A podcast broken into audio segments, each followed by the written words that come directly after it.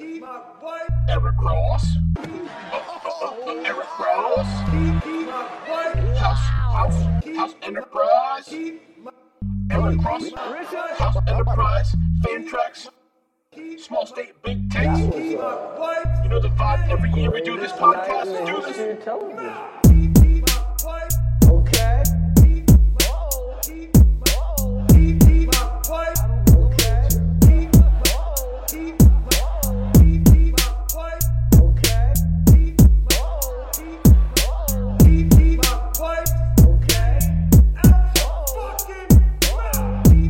Welcome back to Small State of Big Takes. I forgot to check what episode this is, but I think it's 183. Um, what's up? Steve Scott, what do uh, you got? Yo, yo, yo, what's good? Yo, this is my favorite time of year because when Eric Cross comes through on the pod, our big guest today, you know baseball's right around the corner. Eric, this has been, I think, the third or uh, th- this is our third or fourth time seeing you on our podcast. Thank you for coming through. We love you. What's going on, bro? Yeah, I think it's the fourth. I think this might be the third one about baseball, and then the other one was just letting me rant about random New England sports for a good Oh, 40 yeah, minutes. That's right. That's right. So I was very upset with uh, several different things. I don't even remember what it was. It was like all th- it was like all the teams. Like Yeah. I, I was pissed off with the Bruins, the Celtics, the Red Sox, the Pat- Patriots. It was it was a good time. But yeah, it's it's always fun. You know, it should be three days until opening day, but now we got to wait an extra week because of the lockout. But yeah, baseball right around the corner. I'm just glad to get, we get some games back finally. Dude, thank God.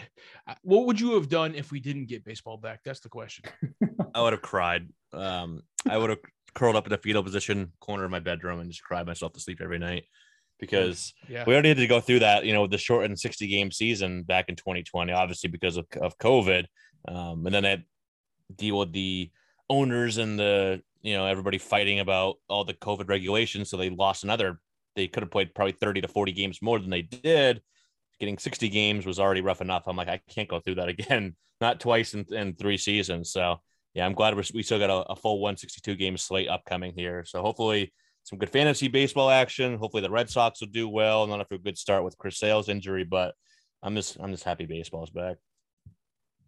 Seriously, thank the Lord, baby. So you you've been you said off air you've done 25 roughly drafts. Yeah, ballpark and it. Like, not it's not all of those are like leagues you like set your lineup every day. Some of them are just best balls. So it's like you have the draft, you draft like a deep team, and then that's it. You just accumulate points. You have to do anything after the draft. That's probably accumulated. That was probably half of my leagues. This is fun to, to get those in. And then some some of my other leagues, I actually do have to do in-season work in. They're like weekly lineups. So I, you set your lineup on Monday or maybe like a Monday, Friday. So they're not all.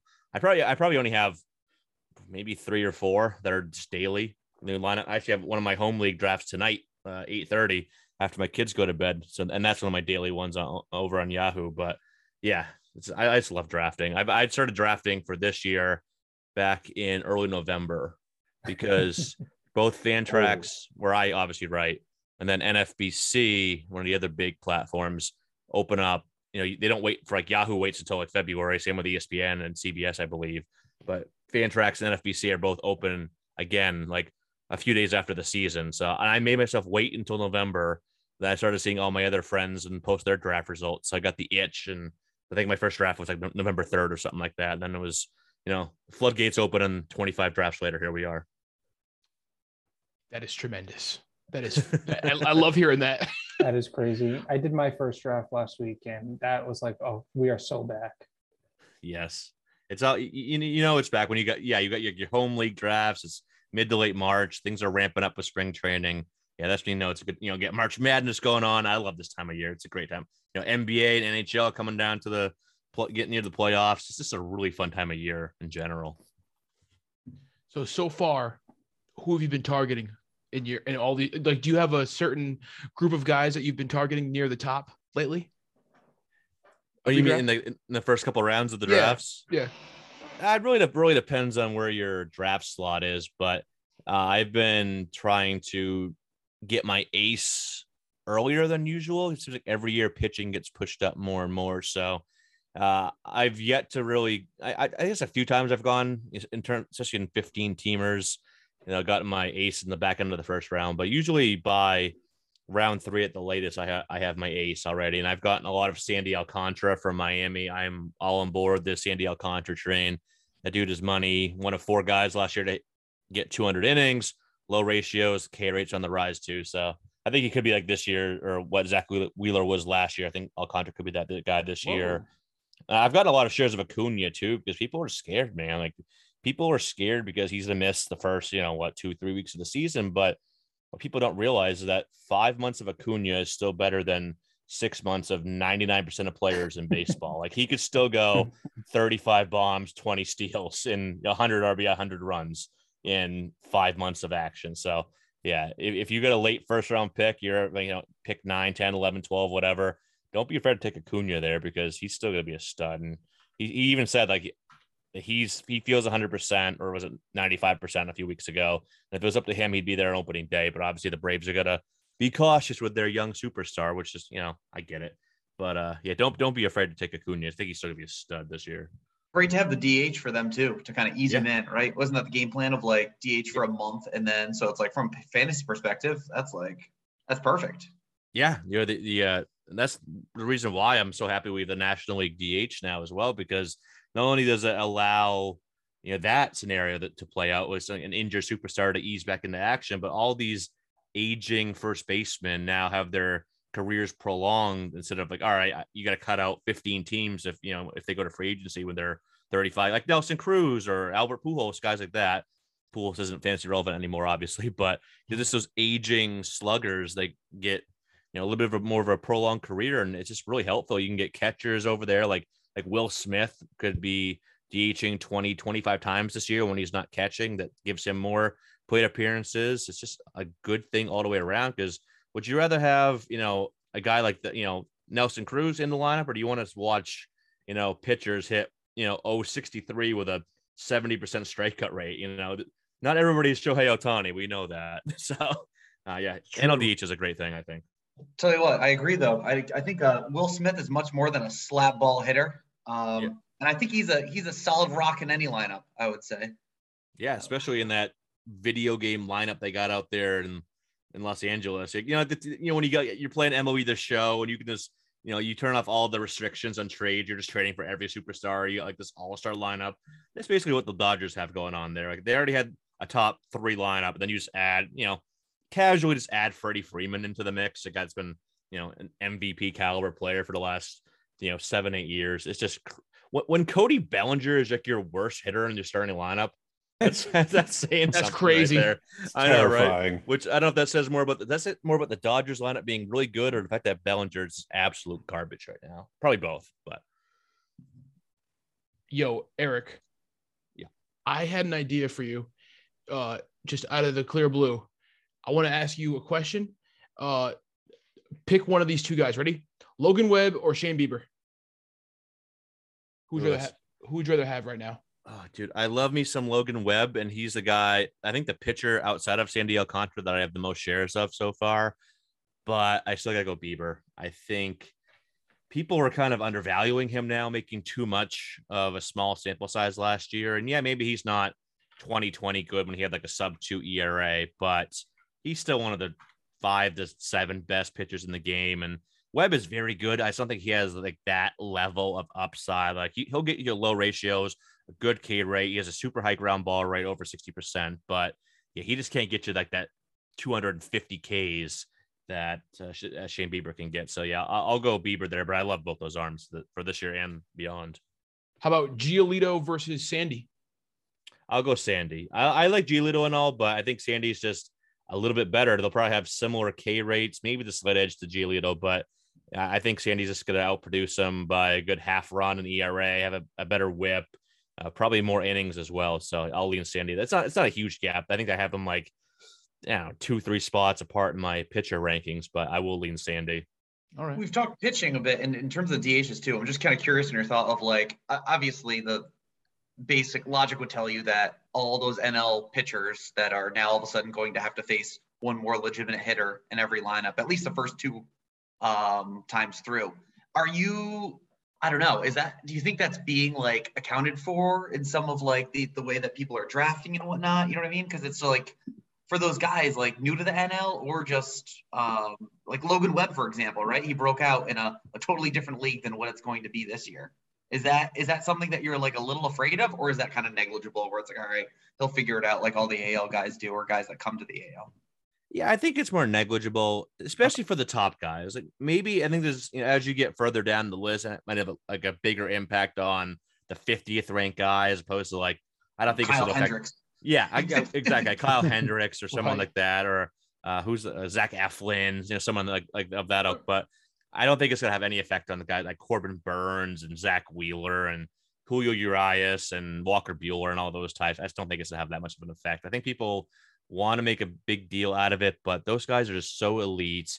And you look at especially look look at some of their their stats against the American League during interleague play, and a lot of these guys, it's it's right on par with their stats against national league teams. So yeah, I don't think it's going to be maybe a little bit of an impact on, on some of the lower guys, like I mentioned, but you get those like the top 20 or so arms, like they're gonna be good no matter what. So I'm I'm not reading too much into that for them.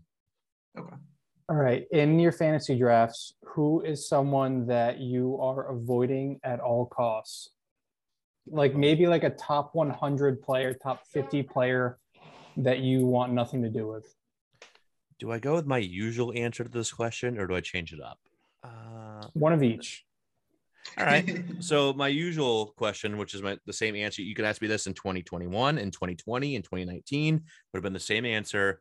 Adalberto Mondesi, I want zero part of. man. I, I I completely understand that he can go on these like ridiculous stretches where he can be like the best fantasy player for like three four weeks. Like he did that in what year was that? I want to say it was like the last three weeks of 2020, I believe it was.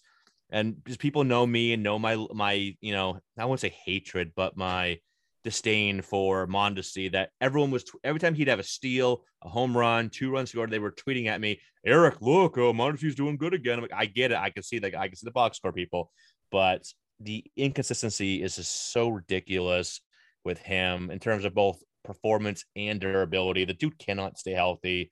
He's one of the worst plate approaches in the history of baseball, which is which is one of the reasons why that fuels the ups and downs with him. So and plus, if you put all your egg, if you if, if you get Mondesi, you're like, all right, I'm set on speed. That is super risky. Don't do that because not if when he goes down. Now you're like, you know, crap. What am I gonna do with speed now? Now I'm kind of lagging in speed, and you gotta go try to find out on your waiver wire. So I prefer to get like 10 steals here, 15 here, 20 here. So if one of those one one or two of those guys goes down, you're not really affected as much as if you're putting all your eggs in the Mondesi basket. So totally avoiding him. And the other one's Cody Bellinger. And we already mentioned him a little bit, but the dude has been absolutely terrible since really since the beginning of 2020. And even the second half of his MVP year in 2019, he was like good, but not great. It was really those three, three and a half months early in 2019 that fueled that MVP season. And since to, beginning of 2020, I think he's hit like 210 or even maybe, maybe maybe even below that. He hit like 165 last year had one of the worst seasons offensively of the last hundred years last year. And people are like, oh, well, it's injuries. He'll he's completely write it off. And yeah, that's probably factored in a little bit. Sure. I, I don't think he's that bad, obviously, but people still think he's a bounce back and be this like elite player. And I just don't see it. Like there's so many holes in the profile. You see that this spring, he's tinkering on his swing yet again, which has been like the third time in the last 18 months, which is just not good and he struck out 14 out of 20 plate appearances, which is 70%. That's just that's not good. So for where he's going, this would be somebody in every draft that likes Bellinger more than I do. So yeah, he's another one that I've just been avoiding at all costs. He could fall to pick 200. I still probably would not take him. He's I don't think he's that good. That kind of strikeout rate. Keston Hiura over there saying, "See, that's it. Could be worse." he's actually he's actually looked kind of good here. He has looked kind of good this, yes, this no, spring so far. I'm back. I'm back on that wagon. yeah, he's uh he's altered his, his swing a little bit again, but looks like it's been doing wonders for him. And there's been a lot of positive reports out of Milwaukee about Hiura. And I don't know it, how much he plays. They kind of have a log jam in the infield there, especially with like R- Rowdy Tellez and Kolten Wong and all the other guys. But yeah, he's he just does enough to keep everyone interested, right? Like like you, you want to, you have like one foot out the door, but you're not fully out on Hiura because he keeps showing something every now and then, keep you Yeah. keep you pulling you back in. So yeah, maybe this is the year he. You know, I don't think he's ever going to be as good as we thought he was going to be back when he came- came up as a prospect, but maybe he's still going to be a, uh, a decent little player. We'll see. And speaking of the Brewers slash like I feel like a similar guy to Bellinger, at least in terms of some rankings. Actually, I don't think you you had him a little bit of space in between those two guys, but I feel like a lot of like rankings came out with Bellinger and Yelich, like right grouped together of like one and then the other. I, I think you I don't believe you did. I think you had Yelich a bit higher than that. Um, I think Probably I not by him much, but I'm just curious. high. Yeah, Yeah. What, what are your thoughts on him though, in terms of uh, I don't know, to kind of compare him to the whole Bellinger situation? Yeah, it's funny. These two are like always linked together nowadays because they're they're MVP battles. Now they've both gone through immense struggles. But you know, with Yelich, I'm I'm equally as concerned. More so just the durability. You've seen like there's been a knee issue, there's been a back issue, which always concerns me. All those backs have a way, you know, with baseball players, you know, swinging is a can be a violent thing, especially with the back. So if your back's not right, you're you're not going to hit well, and you can easily re-injure that back. So the fact that he, he's kind of his batted ball profile has gone back to what it was like pre MVP levels. He's hitting more balls on the ground again. Still hitting the ball hard, but when you hit it hard on the ground, it's almost like the Vladimir Guerrero Jr. issue from a couple years ago. You know, you're gonna still not do well. You gotta hit the ball, get that ball, get that launch angle up. So I don't know. I, I still like Yelich a bit. I think there's still like a chance of 20 homers, maybe 10 steals, but I think the best days are very much in the rear view, and I don't think he's ever going to even come close to that. Can he still be a decent fantasy player? Yes. Anything above decent? I don't know. I, I still think there's a lot of red flags. He's not getting any younger. I think he's like 32 now. He's getting up in near his mid 30s. So, yeah, Yelich is a guy that I've also kind of been avoiding a bit this year too. Gotcha. No, that's fair. Would you take Yelich before Bellinger though? At, at today, yes. If you'd asked me like a month ago, it was probably almost a coin flip for me uh, for the, for this year alone. For Dynasty, I'd still lean Bellinger's because he's like five years younger or whatever. But at this point, with seeing how Bellinger's looked, and I I don't try to read too much in the spring training stats, obviously, but when a guy looks this bad and he's tinkering with his swing, I do take notice to that. Like, so yeah, if I if I had a draft like in my draft tonight, and if those two were on the clock, I would if you told me I had to take one, I would take Yelich just because I think he's a little a little safer, I guess, which is not he's not even that safe. But yeah, I, I would lean Yelich just because Bellinger looks so bad. And who knows if Bellinger is hitting under 200, you know, mid May, late May, I could even see them him losing time, moving into a platoon or even you know a bench role. Maybe you get the Phantom IL stint. Who knows? So it's not like there's you know a safe spot for him. I think if he's not performing, the Dodgers will make a change. They have enough bats both on the bench and in the minor leagues that are near ready. They could make us make a swap if he's not doing well. So yeah, I want nothing to do with with Bellinger especially. What a fall off for Bellinger, man. Like, I wonder what his future holds. Like money wise, everything. Obviously, they're gonna phase him out the Dodgers, but damn, like what the hell? He was Right. like all time runner for a minute there. He looks so Yeah. sick. And that just shows how hard this game is. Like you can be an MVP one minute and have one of the worst offensive seasons in the last century two years later. It's that's why I love baseball. And I obviously I'm a big Celtics fan and Patriots fan as well, but baseball is just so difficult and so hard to be great at. You know, even the I've seen some extraordinary players that I, I've even played against back in the day that they can't even get to like college. You know, it's like that's how hard this game is. And even like I said, the, the best guys, you know, get out 70% of the time. So uh, that's why I just love baseball. It's just such a hard sport to be good at, especially when you got 96 mile an hour cutters coming in, 92 mile an hour sliders like Jacob DeGrom. It's just so difficult. So that- that's what that's one of the things that makes this game so great. So, talking about greatness, I'm going to leak some information right now to half the league that I'm in, uh, you know, right here. Uh, why? G- give me a reason why I should keep Mike Trout. I'm, I'm going to be honest with you. I am so afraid of Mike Trout not being Mike Trout. And I don't know what it is. Well, I guess I have to ask you a question before I can answer that. What Mike Trout are you expecting? Like, are you hoping for Mike Trout five years ago or Mike Trout from last season before he got hurt? Like, I need like 100 RBIs out of this guy. I think he can. I think with Trout, obviously the super high, you know, stolen base totals are gone. Like he's not going to be Hmm. 30 plus steals anymore. Could he still be? But I think if you look at all of his his sprint speed and, and all the base running metrics, they were still very good last year. Just he was hurt and didn't want to run as much. But he could, st- I, if he wanted to, he can go steal 20 this year. I don't I don't have any issues with that. But look at look at the metrics last year. He was, you know, pound for pound having one of the best seasons of his career offensively, with with the power metrics and the average and whatnot. Like he was gonna have like 40 plus, 120 plus, 120 plus, but it's just all can he stay healthy? And I'm hoping that with with them shutting him down, and they even said that he might have been able to come back late last year if they were in a postseason hunt, which obviously they never are, which is unfortunate for Mike Trout. But I think just giving him that extra time, like he's to have you know, what 10, 11 months now since he had that calf injury. So I think he's gonna be good to go. And I think you're gonna. I'm not. I don't think you're done seeing Mike Trout be a top 10 guy. I think he's still got another three, four years of being a top 10 guy if he can stay healthy, of course. Mm. How you feel about Eloy? Eloy versus, Luis Robert, all that. I, just want to know how you feel about Eloy, though, mostly.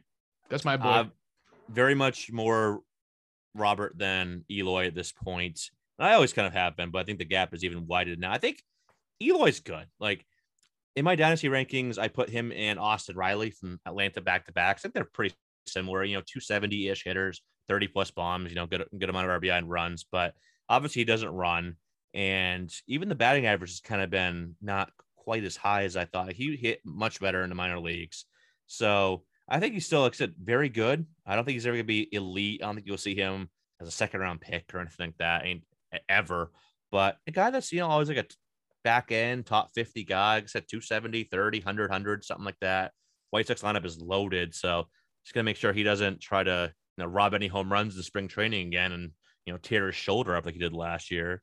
But yeah, if, if he's if he can stay healthy, I think he's gonna be a very good power bat. Maybe even 40 homers. he's got that much power. So um, yeah, I like him. I just don't. I like Robert a lot more. I think Robert is the only other guy that could really be like Tatis Acuna good, especially if the improvements with his contact skills and the plate approach that we saw last year and those two months stick this year. Like Robert, and they and they let him run enough, which is you know something that Russo didn't really do last year he, he has the upside to go like 40 home runs, 30 steals. He really does. But um, yes, I'll, I'll take him because that, that speed, especially, is just so valuable in fantasy these days. That's why I go Robert. But I think Eloy's a, a very good bat long term. How about someone like Wander Franco? Do you see him entering that kind of upper echelon of like ultimate keeper, Soto? You know, you know what I mean? Like I feel like he has that hype, but do you see him like, you know, entering that like top five draft pick? Fan- no, I don't. Uh, I think top 15, really top 20, top 20 is fair. I just don't think like obviously he's a hit for a super high average, right? He's gonna hit 300 plus. He's one of the he might have the best hit tool I've ever seen. So 300 plus is almost like a lock, which is weird to say, but I just don't think the power speed gets to that level. Maybe he can be like a 25 homer guy, which is good, obviously, but I don't think he's more than 12 to 15 steals, maybe even less than that, because he's got solid speed, but he's never run a ton in the minors and he's never been efficient running either. Like, I don't know what, what his success rate is off the top of my head, but it's not great. It's, I'd be willing to bet it's under 70%, which is not good. So I just don't think maybe he morphs more into like a middle of the order guy. They don't have him run as much. So maybe he's still 300, 25, 10, which I think would put him yeah, right around the where like Ozzy Albies is now, because I think he's got obviously more batting average upside than Albies, but Albies has a little more category juice, which kind of probably offset each other. So right around where Albies is like you know, always ADP 15 to 20 range last couple years. So I think that's where Franco can settle in. But you know, I had this conversation with my uh, co-host Chris on Fantrax Toolshed, where like, we both would take Bobby Witt Jr. from the Royals over Wanderers because that Witt has legit like 35, 25 upside. Like That this is guy has, guy. yeah, Witt's gonna be a monster, maybe even this year. I've told Like- Steve this uh the other day. I was like, if Bobby Witt gets past like in, in our league, we have three keepers, so the draft starts in the fourth round, 10 person. If Bobby Witt gets to me in the in that first round, I'm taking him, no questions asked. So if anybody wants him, take him before that. Oh, well, What, yeah, what's the vibe here, Eric? Tell me, tell me what's going on with uh. what pick Bobby would that Witt, be? please. I'm at the end of the fourth round, so that would be pick 40. Oh, absolutely. I just so for reference, I'll give you actually two points of reference here. So in my home keeper league, uh, we keep ten, and you can't you can take prospects in our off-season draft, but if you don't take them, then you have to wait till they get called up. So my buddy was waiting to take Bobby Witt Jr. the entire year last year. He had the first waiver. He waited on him. Obviously, he didn't come up. So me, I ended up trading one of my 10 keepers, Wander Franco, got back Brandon Woodruff and the number one overall pick, which I used on Bobby Witt Jr. Whoa. Yeah. So I feel awesome about that. But in that that uh, dynasty draft that I'm currently in, the startup uh, industry dynasty draft has 20 industry people in it, uh, I got uh, what pick was it? So I had 20 teams. I had the 16th pick, and I got to my 16th pick, and all the guys I wanted were off the board. Nobody fell. So I was like, I could either go an ace, get like Corbin Burnes or Gerrit Cole, something like that, or I can go one of the older guys, you know, Trout, Mookie Betts, or I can go young. So I went Witt Jr. at 16 overall, and I feel good about that. I think he's going to be top 10. Maybe by this time next year, you could see him being just top 10 everywhere. Like he is, he's that good. The He's upside like- is that high. It's like Bo Bichette. Eh, yep. To me, It- It's Bo Bichette. They're Bichette going to be very similar players, I think. Maybe, yeah, maybe a little less average for Witt, but more power. But yeah, this over the overall package is going to be pretty close. And Bo Bichette's going like fifth overall or sixth overall in drafts right now behind the big guns. so yeah, I, I think you'll see Witt up there before too long. I love I love Bobby Witt. Um, We already have Bo Bichette. What's his like? What's what kind of power are we talking with Bobby Witt though? What's like in terms of like I don't know career high in a season for like homers and maybe I guess RBIs are tougher to project, but like is he like 25 max or is he like No. oh he could push 35, 40? I think he, I think you could see 35 to 37 at peak. I think you could, I don't, I don't see 40, but I could see definitely mid 30s. Like he's not a huge guy. I think he's like six foot, six one, like 200, strong, but he's not like a huge, like he's not Eloy Jimenez size. yeah. But the, the bat speed, the contact skills, just the raw power. It's 70 grade raw power. It's elite raw power. And you see the swing, it looks a lot like Mike Trout's swing. I don't want to put that comp on him, obviously, but the swing is just so good. He's improved as a pure hitter since he was drafted a few years ago. So, yeah, I think you could see, you know, maybe next 10 years, maybe he averages 28 to 32, right around 30. But I think you'll see some of those 35, 36 seasons creep in as well. I will say this, Eric. You obviously your advice to begin with always moves the needle. However, with this particular group in draft of this league that we have, you're probably you could skew the draft in any way with whatever you say. And honestly, I I don't even care. You should just say stuff you don't even believe at this point, just for the chaos. Like, You should. oh, I'm just I'm just realizing that because no, because people literally will listen to this podcast. Text me when you listen when you're scouting our for our draft because there are people that will be like, oh man, there's some trying to get Absolutely. some up to know what everyone's a what you're thinking, but then also be like, ooh, oh, what did Steve react like? Did was he like, oh shit, Bobby Witt? Seriously. So, should I throw people off and say that uh, Mondesi's going to go 30 70 this year? or Yeah. something like that? Yes, yes. Take Mondesi please. first overall and just screw up your draft. Power Honestly- speed combo. how do you how do you take Bobby Witt over Monty? I'm not sure. That's. Do we trust know, the this Royals to have him up right away? By the way, Yeah, It he's looks like it- third. Yeah, he's been playing Okay. third. Yeah. So, and you know, it's not like Mondesi's going to stay healthy for very long. So he'll probably over the he'll probably be over the short by Memorial Day. But the big thing is he should get third base eligibility at some point this year. So a little third That's base shortstop be- action too. That's going to be huge because you know third base falls off quick. It's you get the good top six or seven, and then it's like a bunch of question marks. Or you go with like an old guy like Justin Turner, who's been solid, but he's 37, 38 now. You- You already got like Donaldson, who's always hurt. I do like Donaldson this year, or like Matt Chapman, who hits like a buck 80. So yeah, there's a lot of flaws past the top like two tiers. So if he could get third base eligibility with that speed, which obviously not many third basemen outside of like Joe Ram and maybe Ke'Bryan Hayes have, that'd be freaking awesome. I would love that. Yeah, no, that is funny. I feel like it's a different league without uh, um, what's his name, Kyle Seager, just maintaining the floor of a third baseman, just chugging along. I'm just like, Like if if you Googled average third baseman, it'd just be a picture of Seager looking at you. yeah, I, was I like- was hoping the, I was hoping that I heard like some rumblings that Texas wanted to bring him out of retirement to have an all Seager left side of their infield with his brother Corey. That would have been awesome. But have it been so cool for you. sounded like Kyle's very content with retirement and hanging out with his family, which yeah, I don't blame him. He, he had a pretty solid career. Definitely. Yeah. Hey, mooch Eric, his brother if he needs money too. He's fine. it's a fact. Yeah, you never Corey's making 30, was it dinner 32 again. and a half average annual value over the next decade? So yeah, I I think the Seager family will be fine financially. How do you feel about that contract, by the way? I had a mental breakdown over it. The, the Corey Seager one. you know, it's it's a bit much be- on talent alone. He or he earned it, but he's another guy that just hasn't been able to stay healthy that often. I'm surprised once I saw him go 10 at 325. I'm like, oh, geez, what is Carlos Correa gonna get? Then I was really worried when all the list of suitors for Correa kept dropping out.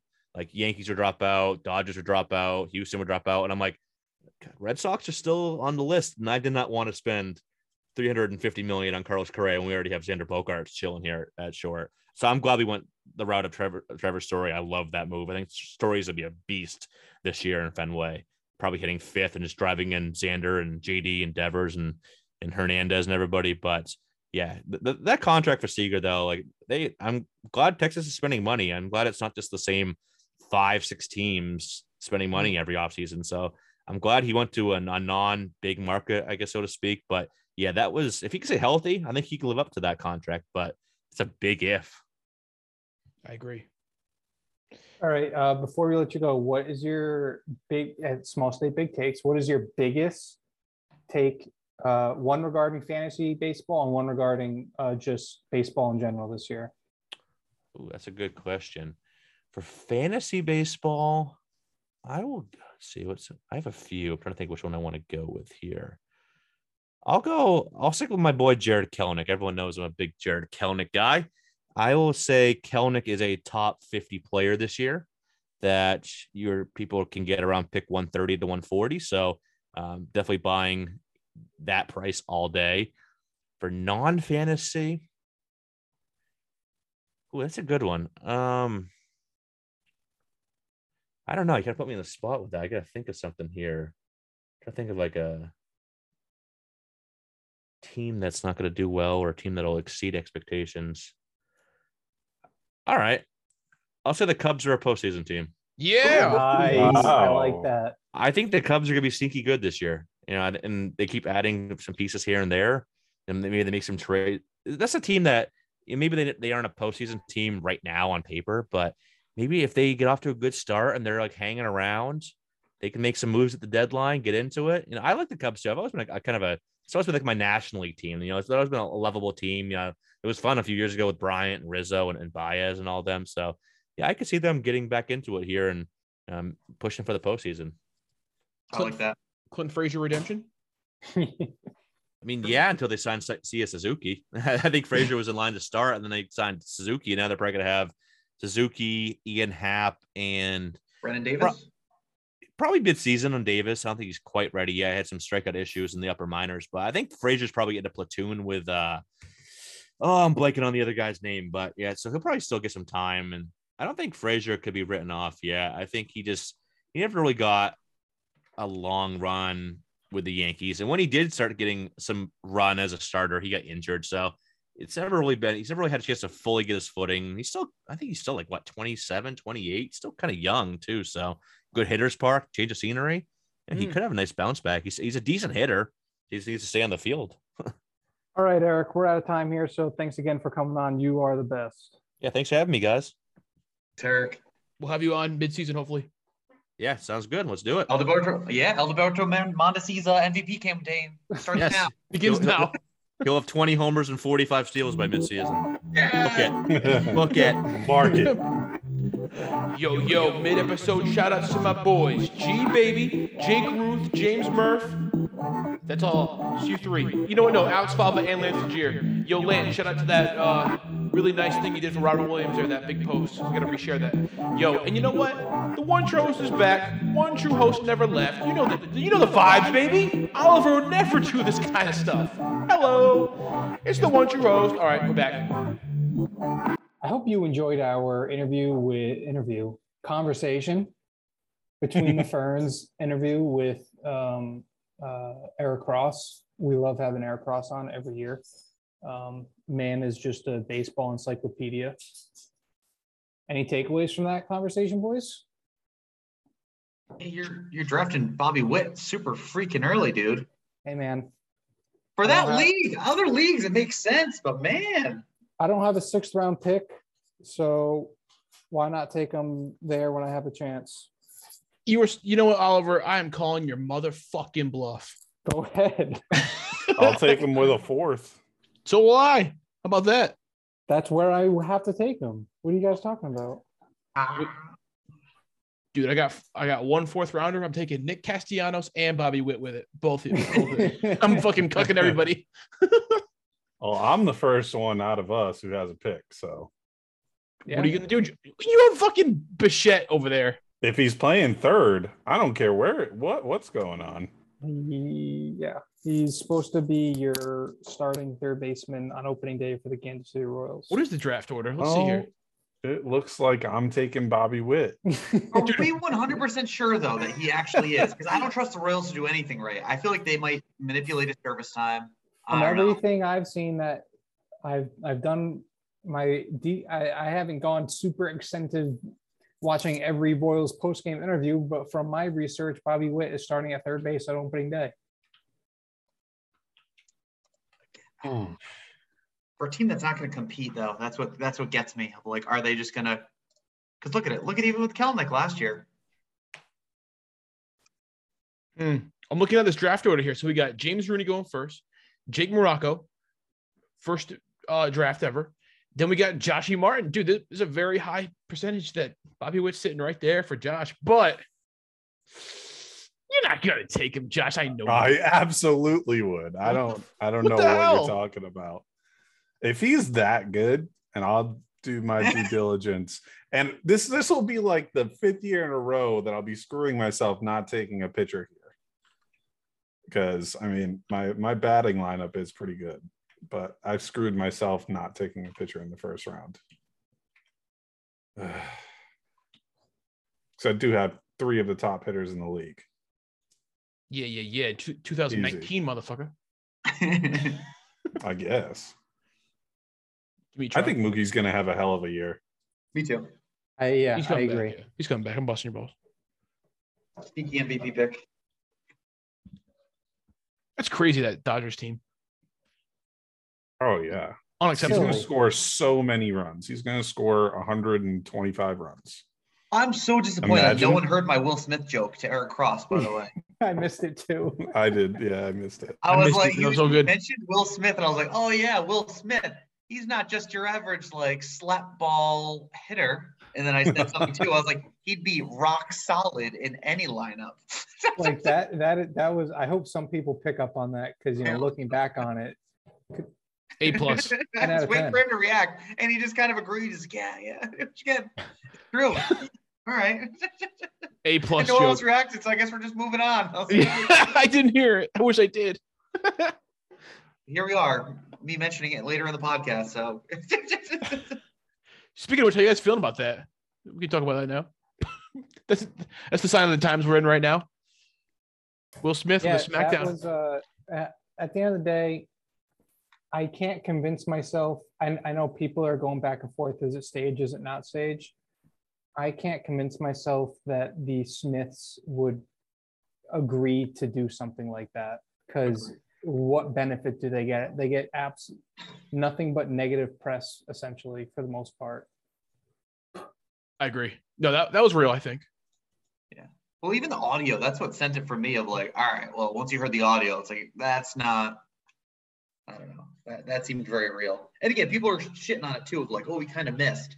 I don't know. Heat of the moment, you try to hit someone, you're not going to do a clean, like, boom, straight to the jugular type deal. And Chris Rock is just sitting there. I loved Chris Rock like not moving though. He like stayed on his spot the whole damn time, just laughing. He Honestly, took it Chris well, to be out honest. great on this in the sense of like he could have just like looked like a dick and it could have been oh man that joke went too far but now all of a sudden it's like all the attention's on will smith instead um i don't know that's what i can't get over it like ah, just don't make it about you Right. Yeah, right. In that moment, Will Smith, the whole world revolves around him and his feelings in that moment. He could have talked to him after the fact, but I think he reached his breaking point uh, in in his little superstar, you know, bubble. That was just it. That was the last butt of a joke he's going to be part of. He fucking cracked, and obviously more jokes to come. But in that moment, dude, he had enough. And then Chris didn't he Rock was go ready to go too. Did you hear him too? He said I could, and then he like, and then he said, Uh, yeah. Chris Rock was ready.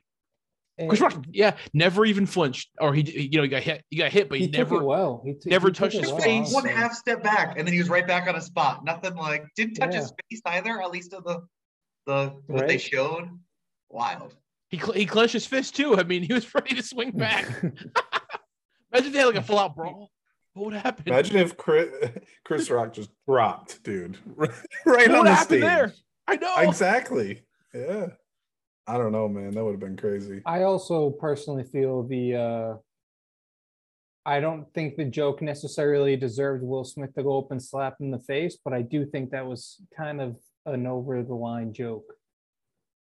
Yeah, I mean And I- they they yeah, say some offensive shit at those award They shows. do. They do. They like Ricky Gervais days, like he was just fucking torching people like live, and they would just be straight like mean mugging in the crowd. Yeah, that one. I think that one was. I mean, obviously, it was over the line for for that family, but just from an outside point of view, it was pretty borderline. I I think because you know it's like it's a disease you're making fun of. It's not something anybody can help. I agree. I just think I just think Will's had enough of being the butt of jokes. Like you you wouldn't see, you know, Chris Rock make a joke about Denzel's wife or like Samuel Samuel Jackson's wife. That'd be the day in hell. You know, it's Yeah, it's like As I Mr. think. nice guy. Will Smith would never do anything. He doesn't even swear in his raps. right. she just involves herself in so much, though. I think that's the difference, though. You know what I mean? Yeah. that like that show too, she's got a comment on every little thing. And which again, this is going to be. She's going to have another whirlwind of I don't even know media, whatever you call it. What is the? It's like red table talk on Facebook. Oh, it's like it's gonna blow up again, like it did a couple years ago with uh, I forget. There were a couple in a row of big things where it was like, oh, so and so is going on there. She's gonna eat this shit up. But oh, with her entanglement thing, that's what it was. I think. That was Yeah. good. That was a good word. All the uh all the stuff that couple's been through too. Like this is the one that pushes Will Smith over the top. Like interesting.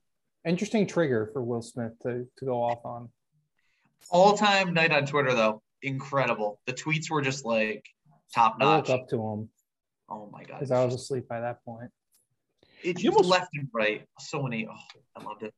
You almost wonder if there's a there must be a some kind of personal beef for him to want to smack Chris Rock. You know? Chris Rock said something about her in like 2016 or 2017 too. I think I saw of just like a joke at her expense of uh oh of when she protested because he wasn't nominated for um um for some movie. He she thought that he should have been nominated for best actor and so she was protesting and he kind of grilled her and said, "Well, that's like me not getting invited to Rihanna's panties. I wasn't invited." Her- me not going. I remember that. That's right. I forgot about that. Yeah. So I don't know. I don't know. Who knows if like if that was like if that's just water of the bridge or if that's like a another piece. But but Will Smith, I will say this: Will Smith did laugh at the joke initially. He was laughing, and then she reacted and made her face, and then it was like, uh oh, go time. yeah, you know when that camera cut away for that second that there was some kind of face or words exchange between the two of them, and then Will just like, oh, go time. That's right. Guy cracked. Good slap though. Good. Sl- it was a slap. Total slap, not a punch. If it was a punch, it could have been a world of hurt for Chris Rock. Um, in the baseball world, Albert Pujols back in the Cardinals. Takeaway final season for Pujols. How do we feel? I hope he hits 21 homers. Is that how many he needs for 700? Uh, Yep. Looked it up before Uh, the podcast. I I mean, I hope he gets there, but that's going to be tough. That's just want it. crazy. Can you imagine telling yourself like 10 years ago, it's like Albert Pujols like not easily going to make it to 700? Because even at this point, he's limping his way. Where it's like, Yeah. The guy's old. The guy's fifty years old. You know, he's lying. he's, he's like 57. Yeah, at least. he's still jacked though. You see him today, dude? He was busting out of that. No, shirt. I didn't see it, no. Jack still. Oh my god, I gotta look him up and see how he looked today in the. he's a The jersey. machine. Let me see. He is a machine, dude. He looks right in red. I know everybody looks good in a Dodgers uniform, but Pujols in red, something about it. There's no way he's 42. He's way older chance. than 42. Like he has to be. I'm just saying, that's what it says. Oh, I know, I know that's what it says, but Fausto Carmona was also a different person that was five years younger than what he said he was, or whatever Sure. it was. You know, is it just me? But like when I watched Albert Pujols uh, highlights of when he was first in the Cardinals, when he swung the bat, the bat looked like it was just fucking like like the bat speed looks so amazing, and the It bat was- looks bigger. It was next level. It's like same with Miggy. Like look up Miggy highlights from like the late 2000s, early 2010s. It's just different. Right. This- They're just they're just cranking them. God. Pujols is a Dodger too. What a weird time. That was that was a matrix breaker. I've yet Oh, to it's see on someone live, that too. looks. Imagine that. So you saw him, I- like- yeah. yeah. What the fuck? I've yet to see someone that looks bad in a Dodgers like Freddie Freeman, dude. Absolutely slays in that uniform. It's weird to me still. I think he pulls it off great. Like Mookie Betts, when he first time I saw him, I was like, God damn, that looks so good, and it hurts my soul. Let me see, Freddie. Manny Ramirez look great. no, No more too. yeah. Any other former Red Sox? Derek Lowe. Beckett. Yep. Joe Kelly, oh my gosh. Julio Lugo, Farm system. Nick Punto. Did Edgar Renteria play there too? Probably at some point. Probably. Adrian Gonzalez, Carl Crawford. Yep, yep. Nick Punto. Um, by the way, with uh with Freddie Freeman leaving, right? Because he won World Series MVP.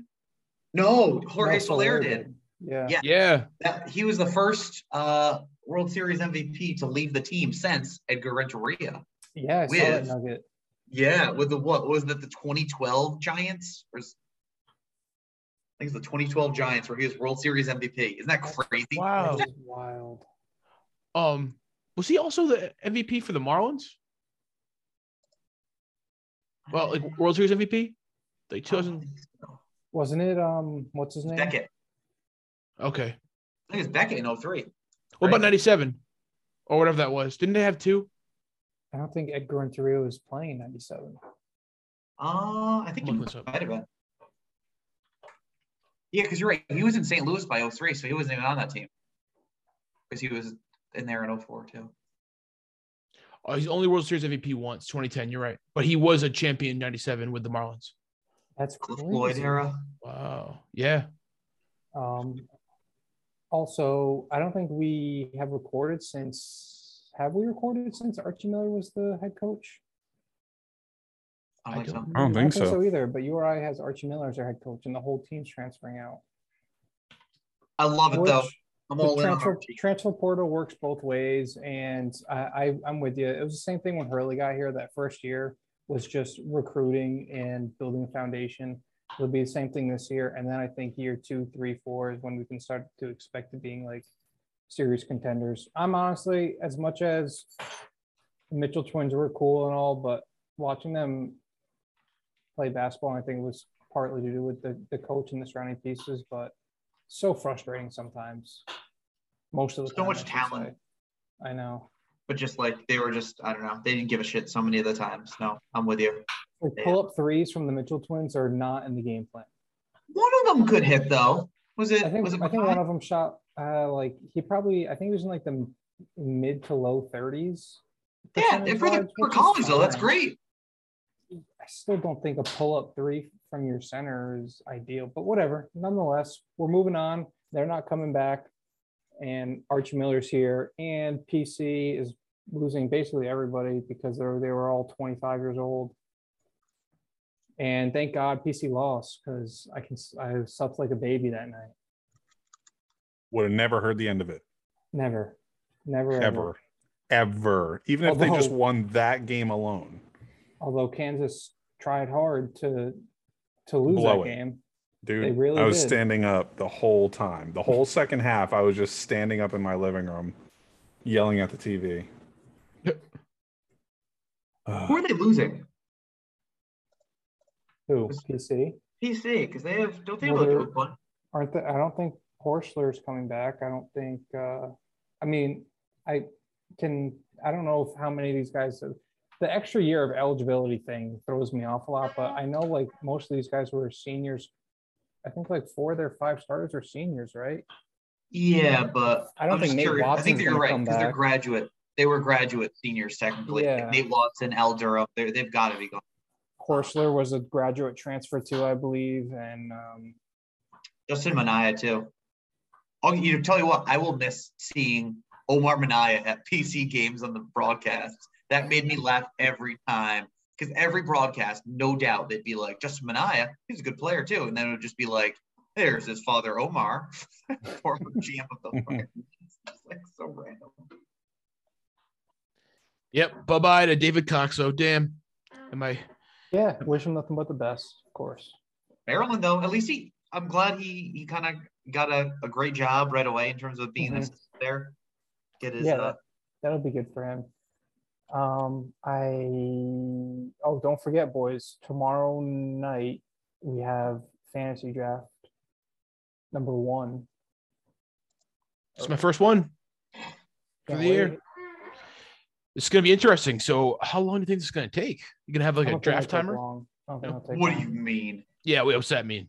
You're writing this. Sh- oh, actually, no. We're doing it on the uh, Google sheet, right? How long? Why? How long did you guys think it was going to take? I don't think it's going to take. It's going to be at least three hours. No, no. Yeah. way. I can't. I- I it's gonna be a long can't time. stay for that long, dude. If it's I that long, we're physically we're, cannot we're, stay. We're, we're, there's. I don't think there's any shot it takes that long. But if for some reason it goes over what I think it will be, then we will pause it and finish it up later in the week or something.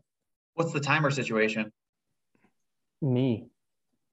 I mean, there you go, right there. That's tough. To, Father Time over Look here. how fast the, the, the expansion draft lasted ten minutes. with two people who already Right. saw the pool of players, there was no Everybody adjusting can to be go see like- the pool of players right now. Everybody on free agency is in the pool in the league right now. That's the pool.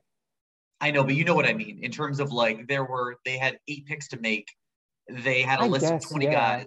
There's not going to be I that so- I don't know if it if it does drag on, we'll have to pause it and do it later because, like like Josh said, he physically has to. I physically cannot. Like this Like- is pushing it for me right now. exactly, exactly. So I am gonna try to move up the time a little bit because right now it's scheduled for eight thirty. So um, I'll text you guys if I am able to move it up at all. Please, Steve, check the Discord for stuff because that's the easiest way instead of me texting thirteen people. Mhm. Okay. you still No. owe me the payment as well? Just saying. We talking about? I paid you fucking hours ago. Did you pay me today? Actually. Absolutely. Okay. Nice. You fucking you said it, I and I didn't. went. I ran to I sure Venmo as fast as I could. I Slam don't that. have Venmo notifications on, so I don't actually. I'm good for like the last 30 seconds. Yeah, I know. I expect nothing, nothing else. Um, okay. Any closing takes for this week? Real quick, our bracket challenge. Steve, you're in contention over here. Sixth place. No way. Whoa. Didn't even know it. And Who your else is- champ. Who is your champ? Do you remember who your champ was?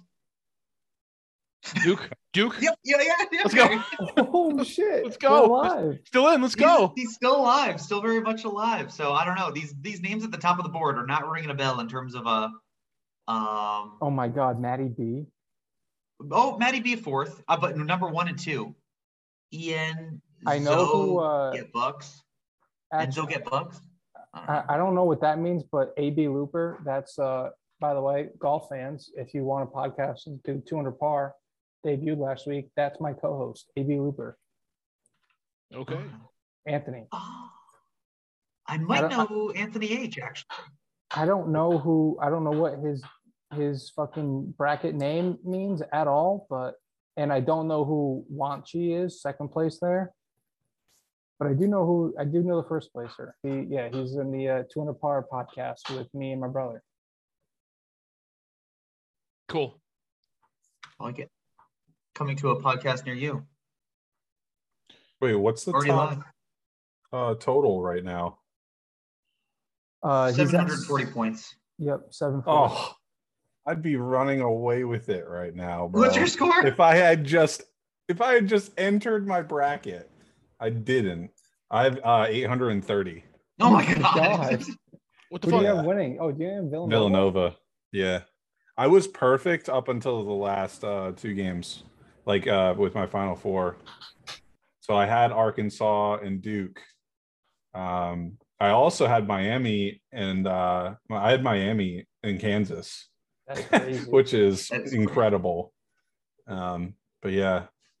No. Uh, once uh, Arkansas and UCLA lost, I was all done. Do we have a Ah, chance yeah, to win? But I have Nova Nova winning, so Yeah, you got a shot, Steve. You really do. Your max score is 1100. I mean, if Duke wins, I think. Although Matty B also has Duke, so that might be. Yeah, I don't think Uh, he can win actually not have it. I don't know. Gotcha. because he has Duke versus Kansas in the final. Ah, shit. He also had Virginia Tech in the Final Four. What the hell? uh, he had a lot of ground to make up. All right. Uh, any closing takes for the squad? Uh, see y'all tomorrow So, yeah, for a tomorrow night. three-hour fucking overnight Zoom call. Maybe we'll. Uh, oh, I'm already getting a text message from Connor about Trout. I put up a message about Trout Oh, what? in the Facebook group. Oh, shout out Connor.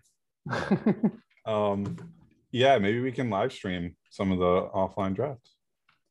yeah, I'm down. I'll stream it. Absolutely. Cool. All right. Well, we'll see you next week, which will be opening week week. Opening day week. Yes. So fucking Oh. pumped. Pumped. Cool. All right. Um, all right. See you. dudes. Peace. All right, peace out.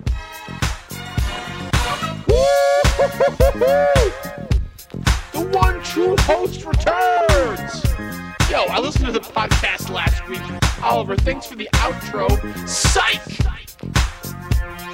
Yo, shout out to my boys. Jake Ruth, Jake Bravo, James Murphy.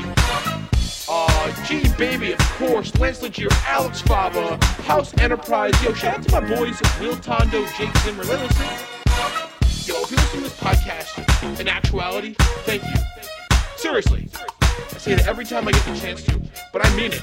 Like, dude, you're still listening after all this shit.